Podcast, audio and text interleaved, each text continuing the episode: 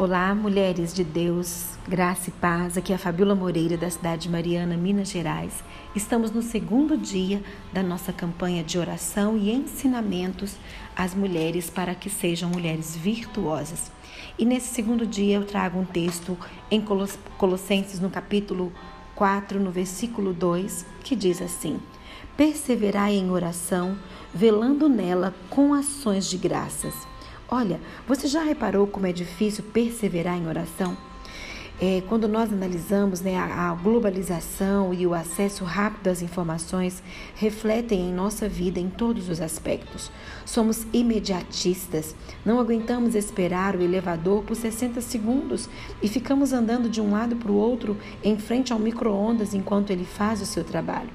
Se mandamos mensagem e uma pessoa demora a responder, ficamos logo nervosas. Nossos filhos querem tudo para ontem os nossos chefes também. Nós vivemos um estilo de vida em que o agora já demora muito. E na oração, muitas das vezes, não é diferente. Oramos um dia, dois e às vezes uma semana. E se a resposta não vem como esperávamos, já estamos dispostas a desistir. Achamos até que o Senhor não se importa, que se esqueceu. Acontece que o tempo de Deus é diferente do nosso e a partir do momento que entregamos uma situação em Suas mãos, precisamos confiar que Ele resolverá.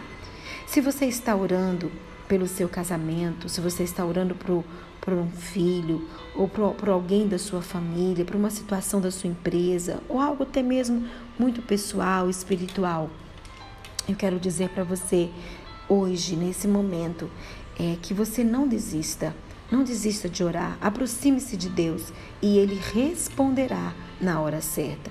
Em Salmos, no capítulo 141, versículo 2, diz assim: Suba a nossa oração perante a tua face como incenso, e as minhas mãos levantadas sejam como sacrifício à tarde. Que você possa não desistir quando não há o que fazer. Há o que fazer. Ore Levante suas mãos, deixe que a sua oração suba como incenso diante do Senhor.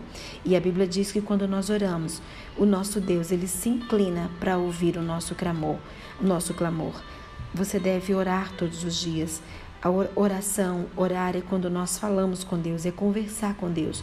Converse com Ele andando, cozinhando, fazendo suas tarefas do dia a dia, indo para o seu trabalho, cuidando das suas coisas. Fale com o Senhor.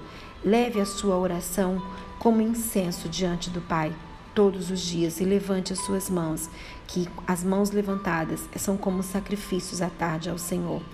E que nossa oração nesse dia possa ser: Senhor, nos ajude a não desistir e a perseverar em oração diante daquilo que temos buscado do Senhor. Eu desejo que Deus te abençoe poderosamente, em nome de Jesus.